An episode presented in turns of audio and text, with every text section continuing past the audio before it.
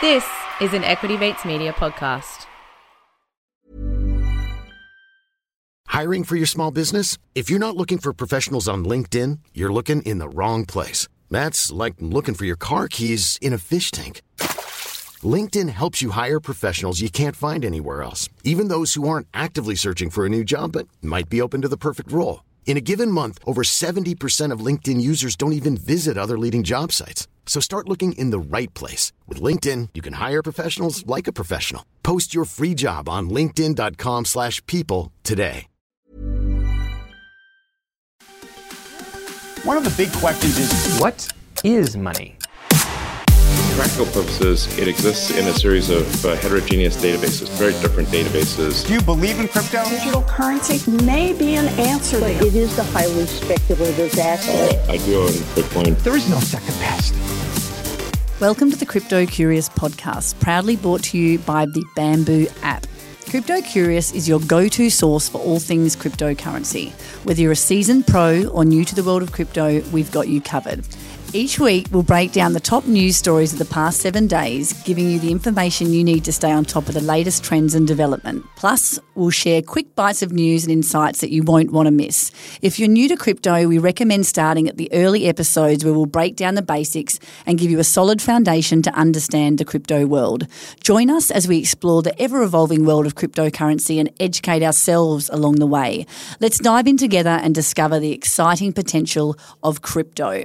In this week's episode, the lowdown on the most talked about topic this week in town, which is Coinbase's Layer 2 Base, plus murder and intrigue as we talk about the death of crypto queen and fugitive Raju Ignotova, as well as the biggest drop of the NFT market in history, which happened over the weekend. And why did that happen? Well, we're going to tell you. All of that is in today's episode, so hang around. My name is Tracy and I'm joined, as always, by my co-hosts, Blake and Craig. Hello and welcome, boys. Hello, guys. Hello, friends. How are we? Good to be back for this week. And as we said, a lot of news, but let's get into it and talk about what was arguably the most talked about bit of news over the last 7 days, which is Coinbase launching an Ethereum Layer 2 called Base. So this one offers developer-friendly ways for anyone, anywhere to build decentralized apps. Coinbase has stated that their goal here is to onboard billions of users through this new Layer 2.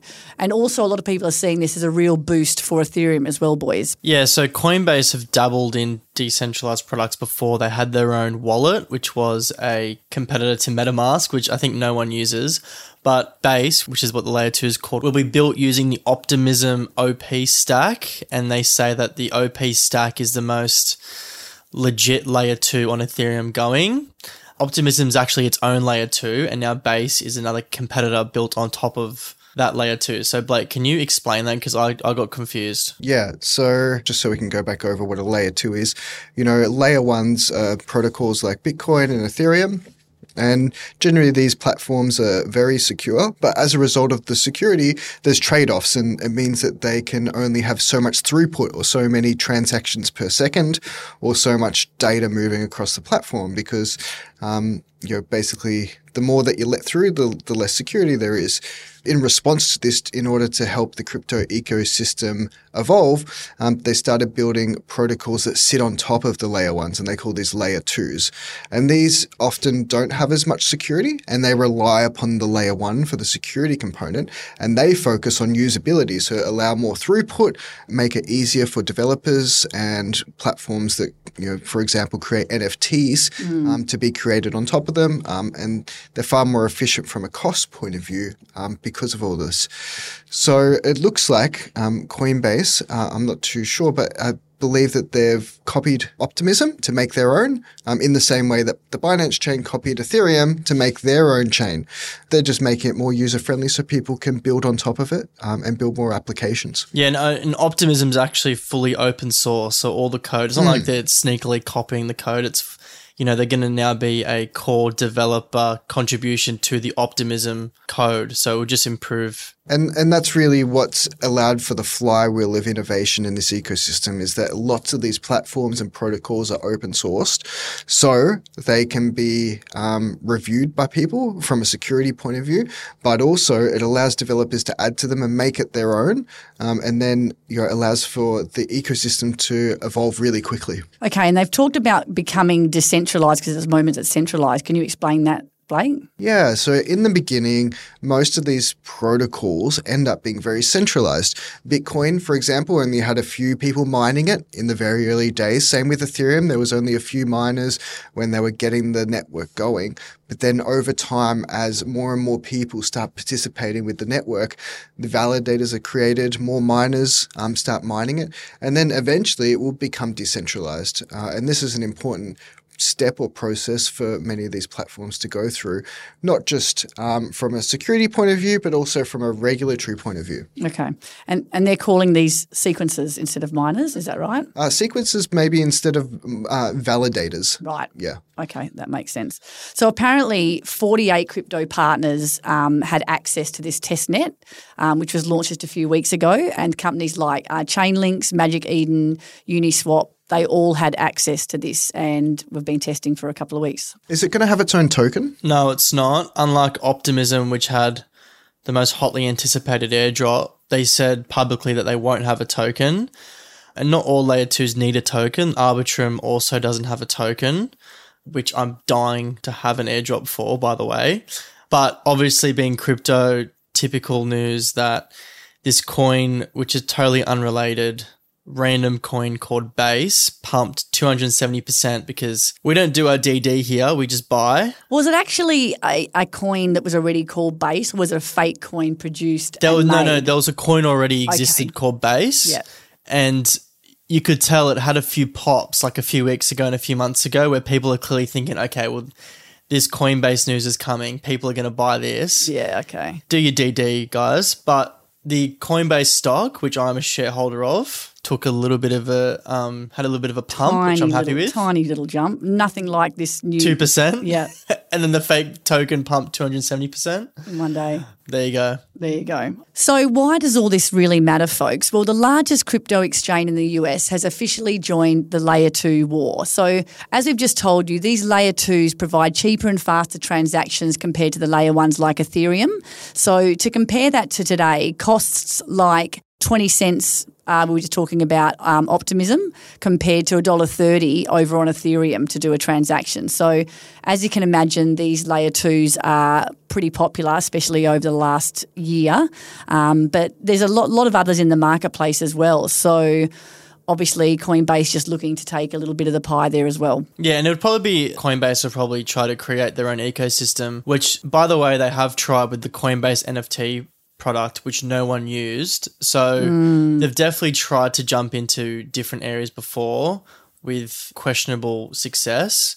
So let's see how this Layer 2 goes, especially in the DeFi space, because I think that's the main use of Layer 2 is when people want to swap, want to stake, yield their tokens, getting charged with a big fee, isn't ideal. All right, well, once again, Coinbase do things pretty well. So we'll see how that one goes. On to our next story. Bulgarian investigators claim that the infamous crypto queen was murdered back in 2018. Dr. Ruja was added to international fugitive lists, including the FBI's 10 Most Wanted and Europe's Most Wanted list after the infamous OneCoin scam back in 2017. The search for Ruja took a dark turn, and it's been reported that she was killed back in 2018. So documents reportedly were found in possession of a murdered Bulgarian police officer that say she was murdered on the yacht of a drug lord who was trying to cover up his involvement in her infamous scam, which fleeced investors out of as much as $5 billion back in 2017. So I don't know if you guys are up with this one, Blake. You're around. I know a bit about it because I did listen to the podcast that was out last year, but Blake, you were around in 2017. Do you remember the OneCoin scam at all? Yeah, I did hear reference to it back then, but I don't think a lot of the money came from Australia. I think they did their capital raising elsewhere. It was just one of those projects that kept going, and people were saying, hey, this is a scam, but they kept the act up.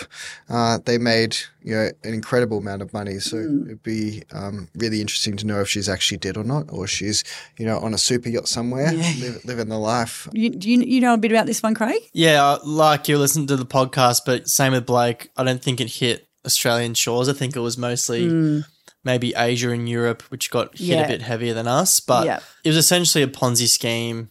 And I'm just researching it now. You could buy educational material for up to 120,000 euros or even up to 225,000 euros. And pretty much it was a promise of a decentralized currency. Obviously, it wasn't. It was all on two servers, one in Bulgaria, one in Hong Kong. And that podcast, which we'll put in the show notes, it was actually these private investigators which flew over to Bulgaria and were like legit looking for her in this podcast. It's a great listen. So we'll add it. It was a little bit of a barter system, and you can actually still, when I listened to the podcast last year, use some of the coins if you had them to buy some really mediocre stuff. But it was actually billions of dollars that they raised back in the day. And I think two of the founders went to court and got done for it, and she was obviously missing. But she'd been missing for a long, long time. And this was 2017. No one really understood what was going on. Like, people were none the wiser. Early days for ICOs and due diligence around those things. It was all new. Everything was pumping, so people were just throwing money into these projects. And she was actually selling out big stadiums where she was talking to people, doing massive – like, she was like a messiah. She was there chatting with people. And she was like Gary Vee. She was in Bulgaria. Exactly. She was the Bulgarian Gary Vee with no NFTs. I would say that we've matured as an industry, but we just saw cartoon apes pump for $500,000, so maybe not. Potentially. But look, while we are talking on this subject, we should have a conversation around scams because they are still rife. I think that these kind of scams that are more around giving big sums of money to ICO-type projects are a little bit easier to weed out because you do need to spend your time doing your DD and looking through them. But any takeaways for the listeners on these types of scams, Craig? If you don't understand, like, this is clearly a Ponzi scheme because how are they just creating tokens out of thin air? And there's many that are still in the market, but, like, if you don't understand why the token exists and why you should buy it and what the purpose of it is, then don't buy it because... tokens like this where it's all about a reward. It's not really about the protocol usage or development or apps or games. It's just about the price going up. That's some red flags there. There you go. Again, be safe and do your own research. And it might be just worth pointing out that we did do an episode on due diligence early on. We'll link that in the show notes that shows, all the things that we look for, which sets out a process that you could potentially rely upon for doing due diligence on a crypto project. Excellent. We often talk about big market drops, Bitcoin and Ethereum sell-offs, but over the weekend we witnessed the biggest NFT sell-off of all time. It seems to have started off when a well-known crypto whale, Jeffrey Hung, who goes by the name of Matchy Big Brother, sold off 1,010 NFTs. That's a big amount. Bit of context as well. I suspect this won't be the last time this happens where a wallet can... make a big sale or like a well-known wallet does something and people just follow in. Like the success of Nansen, people are learning how to read Etherscan and people are literally tracking these wallets to figure out what they're doing, aping what they're aping into, selling when they sell. And we have to explain, Craig, maybe for people that don't understand about how this works in wallets, is if when you've got your NFT in a wallet and you're looking at your MetaMask wallet and you're buying on OpenSea or wherever you're buying, you can click on your wallet or another wallet you're looking at and you look at the activity and you can see what they're selling at that particular moment or, their last sales and their activity. It's all out there for everybody to see. And what many people do is they copy trade some of these whales. So these guys that have thousands of Bitcoin and NFTs, they'll copy all their trades because they've been successful so that they think if they copy their trades, they'll also be successful. And I think some people have done really well out of that strategy. And of course, some people haven't.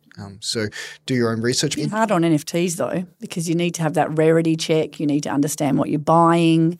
Well, what Nansen has is they will actually tag wallets. So they will identify if a wallet is early. They'll call call that wallet smart money. If someone's like, and they got rare pieces, they call it like the rare hunter or something like that. Nice. So they'll actually tag these wallets. So when you see an NFT project, you can see, well, how many smart money wallets own this project. We haven't spoke. Have we spoken about Nansen on the show, guys? No, we should get him on. Yeah. Oh, we should definitely get Nansen on, but they're a company that does analytics in the crypto space. A lot of the data that we see on trading platforms, in wallets, and on the blockchain itself can be analyzed for insights, and they do a really great job. They have a really user-friendly interface. So definitely check out Dune Analytics if you're interested in looking into any of that. Check out Nansen. Yep. So we reference Nansen a lot here on the podcast, and a lot of news outlets and news pieces that we read also reference Nansen as well. Carry on with your story, Craig. But yeah, Blake did just mention Dune Analytics, which is another one where people can create their own reports, etc. A little bit different, but similar. Mm. Anyway, so he sold 1,000 NFTs all up, worth 18.6 mil. Mm. Pretty crazy. Yep. Most of them were top collections. So we had 300 other deed lands, 191 mutant apes, 112 Azukis, and 90 Bored Apes. Obviously, the Bored Apes were worth the most. That's 10 mil worth of Bored Apes. Blake, what was the reaction? Yeah, as a result of all of this, and there was massive FUD, or as we say, fear, uncertainty, and doubt in the NFT trading space. And as a result, 21 of the top 25 NFT collections dropped in price on Saturday night. Most floor prices fell by about 10% as the panic began to spread. Mm. So, yeah, like you said, a lot of people took notice of this. A lot of people saw what was happening and started to sell off as well. Some of those haven't rebounded too well. Some of them are still laying low, but I think, you know, it will bounce back. So what looks like's happening here is a bit of wash trading. So old mate Jeff, he actually quickly purchased back 990 one of those NFTs. A lot of people theorising this may have been a bit of a move to get some gains because he purchased those at a little bit of a lower price. But another one of these thoughts is that Jeff is one of the biggest holders or users of Blur. Now, we spoke about Blur. We've spoken about Blur probably 2 or 3 podcasts in a row, if you want to go back and listen to those. But Blur is another big marketplace at the moment, shaking things up against OpenSea. And Blur has given out a pretty big airdrop recently, and they've mentioned as well that there's another airdrop to come. How exactly – maybe someone wants to do a good job of explaining how exactly he's washing the tokens through the marketplace. Well, either he's selling or rebuying on Blur to show that he is one of the top users, and then therefore that is generally an airdrop criteria is A, you're either a beta user or a tester, or B, you're one of the biggest and best users. But he did actually receive the first instance of the airdrop. Yeah, $1 million of Blur. Yeah, $1 million of Blur. So clearly he's in the good books with them. Mm. But yeah, this is all theorizing. But a little bit worrying how someone can sell and it can cause a mass panic. It just shows that the market is a little bit shaky still. Yeah. So, again, I don't think this is the last time we're going to see this kind of volatility in the NFT space. So, we'll see what happens from here. And with that, let's take a break. And when we come back, we'll dive straight into our short, sharp news bites for the week. How would you like to look 5 years younger? In a clinical study, people that had volume added with Juvederm Voluma XC in the cheeks perceived themselves as looking 5 years younger at 6 months after treatment. Look younger, feel like you. Add volume for lift and contour in the cheeks with Juvederm Voluma XC. Reverse signs of aging by adding volume to smooth laugh lines with Juvederm Volure XC. For important safety information and to find a licensed specialist, visit Juvederm.com. That's Juvederm.com. Not for people with severe allergic reactions, allergies to lidocaine, or the proteins used in Juvederm. Common side effects include injection site redness, swelling, pain, tenderness, firmness, lumps, bumps, bruising, discoloration, or itching. There's a risk of unintentional injection into a blood vessel, which can cause vision abnormalities, blindness, stroke, temporary scabs, or scarring. Talk to a licensed specialist to find out if it's right for you. Hiring for your small business? If you're not looking for professionals on LinkedIn, you're looking in the wrong place. That's like looking for your car keys in a fish tank. LinkedIn helps you hire professionals you can't find anywhere else, even those who aren't actively searching for a new job but might be open to the perfect role. In a given month, over 70% of LinkedIn users don't even visit other leading job sites. So start looking in the right place. With LinkedIn, you can hire professionals like a professional. Post your free job on linkedin.com/people today. Okay, boys, short, sharp news bites. Let's jump into it. I'm going to head off first today. Polygon Labs has cut 20% of its workforce, mostly in the US, Canada and India. Its treasury remains healthy with a balance of over $250 million and $1.9 billion MATIC.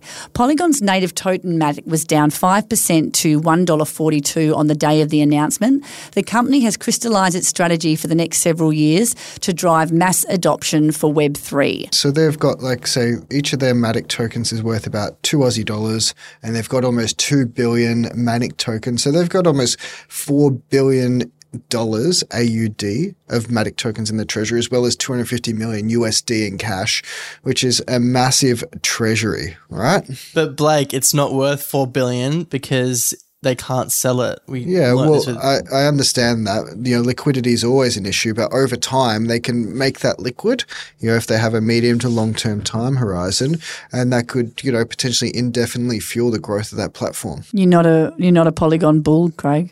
No, I'm not. Are you guys? I'm a big fan of Matic. I like it. I used it once and it took me 45 minutes to bridge in and out, and I just think why would anyone do this? Well, I don't know. These things will improve over time. Many of these platforms are clunky when they first come out. And I'm probably a bit of a bigger fan because of their partnerships and what they've got going on with their fundamentals. I mean, their partnership with Instagram for me was, pretty massive, and a few other things they've got going on. So, okay, so interesting. One for, one against. Or was that 2-4? One against. 2-4, Blake's 4 definitely. Okay. Blake, what's up next? DeFi giants Aave and MakerDAO are distancing themselves from Paxos issue stablecoins due to the New York State Department of Financial Services order for Paxos to stop minting BUSD tokens. And we spoke about Paxos and the BNB token in the previous episodes. Now, just to be clear, this is about how the Paxos issue stablecoin BUSD is backed, not in regards to the technology that Paxos provides. So I honestly believe Paxos is a great company, but unfortunately they're having issues with regulators in regards to the management of this particular product that they've produced as a white label. So we'll see how that one plays out, but it's not looking good. Yeah, and to follow on from that, Coinbase said that they will stop trading for BUSD in less than 1 month. So that's 2 weeks after Paxos said that they'll stop minting the stablecoin. So Coinbase are jumping ship as well. There we go. Bit of pressure there. Next story, real-world artefacts from the famous Titanic wreckage are set to be tokenised as NFTs. Artefacts recovered from the wreckage will be tokenised in a partnership through the company that acts as steward for the sunken vessel. Artifact Labs will create NFTs for 5,500 recovered artifacts, and as you'd expect, the NFTs touted are going to give you exclusive benefits for things such as VIP events, exhibitions, seminars with historians, sounds really exciting, and other cool experiences as well. So there you go, NFTs coming to the Titanic.